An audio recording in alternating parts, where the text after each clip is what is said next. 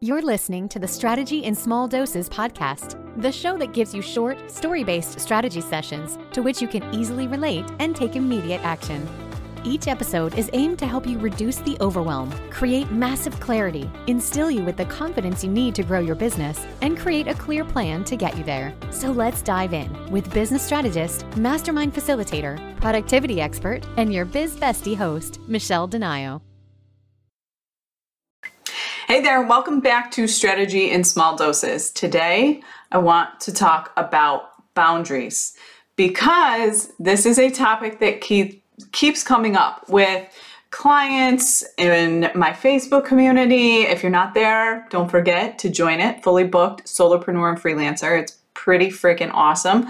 Um, but, anyways, let's talk about boundaries because you have to set them from the beginning. And don't get me wrong, we've all been there. We've all made that mistake and we've all not set boundaries. But I want you to really, from this episode on, whenever you're listening to it, think about it, grab a pen and paper, and think about which boundaries you want to set in your business. Because the reality is, the thing you need to understand is that a lot of times we feel like clients are taking advantage of us, that clients don't have any respect for our time, that clients continue to push the boundaries.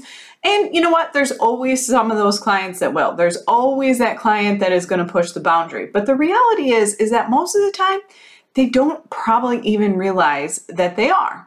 So it's on you as an expert, it's on you as the business owner, as the service provider to set those boundaries from the beginning whether that's in your packages. So if you're a service provider that um, is done for you, meaning you do the work for them versus like consulting like I do, um, you might want to set a boundary that states how many rounds of edits are you going to include? You're going to want to state like, and in addition to like, what is the cost if they go above and beyond the edits? Okay. Um, how many days of support do they get post call? How many do you have set work hours? Um, recently, in the beginning of 2021, I added my business hours to my contract because I had a lot of clients that were working on the weekends and they were constantly texting me. But the reality is, is I don't want to work on the weekends and I don't have to. So I set that boundary from the beginning. It's in my work hours that my work hours are from 9 a.m. to 4 p.m. Eastern Standard Time. I take Fridays off. And then on Saturday and Sunday, I, I don't answer my email. Okay.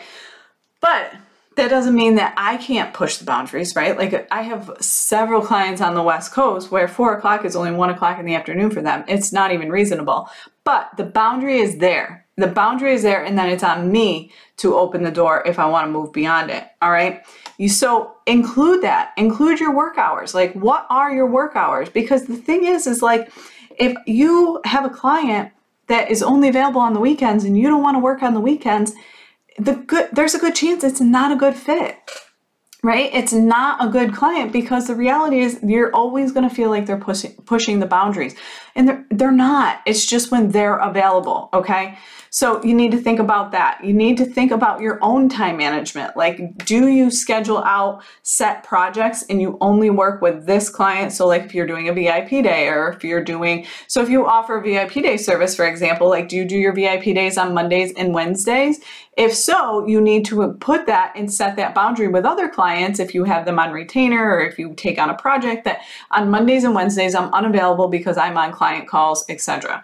Um, I have a boundary that says on Wednesdays I don't take client calls. Okay. Again, once in a while in an emergency, that's on me to push the boundary and stretch it if I choose to. But I set that boundary from the beginning.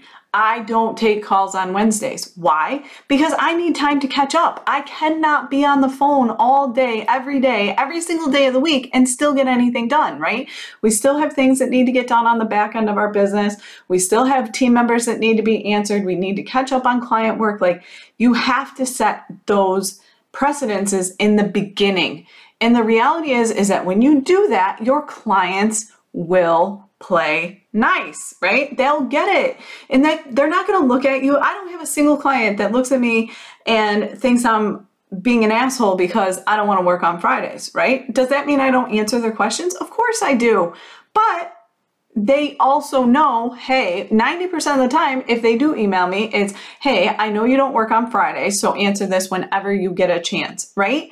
Like, it just creates that open communication and it really allows you to be the expert and show up in the best way. Setting boundaries is not about being a jerk. Setting boundaries is saying, I need to set these boundaries in order for me to show up and serve you in the best way. And here's how this is going to work, right? Because when you set that in the beginning, your ideal clients, again, they oblige, they are appreciative of it, they value those boundaries and they don't push them. Okay? That is what is important. So don't be afraid. I want you to sit down right now and get a piece of pen, a piece of paper and a pen out. And I want you to think about what are the boundaries that you want to include, whether it's with your packages, whether it's with your time, whether it's with your schedule. There's a difference between time and schedule. Like Monday, Tuesday, Wednesday, Thursday? Like, do you want to set that precedence?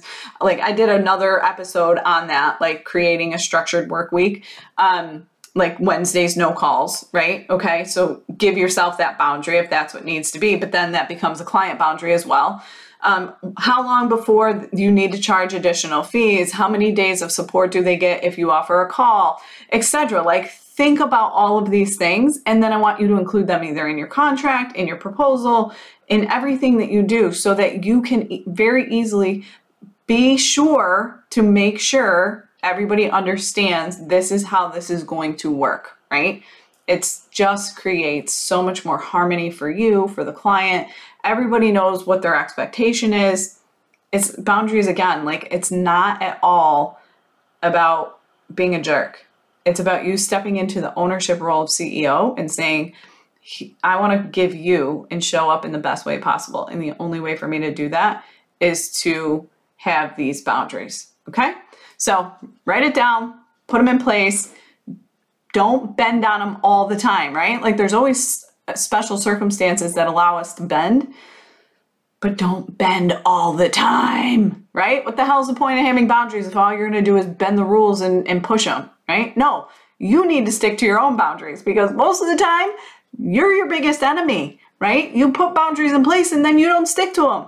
So put them on paper, put them on your wall somewhere, wherever you need to, but make sure you're maintaining them because that's on you. And if you choose not to maintain your own boundaries, you can't get pissed off when your clients do it. Okay? All right, I'll talk to you soon. Thanks so much for listening. This podcast was designed to help you. If you have a specific topic or struggle you would like Michelle to cover, please feel free to send them her way.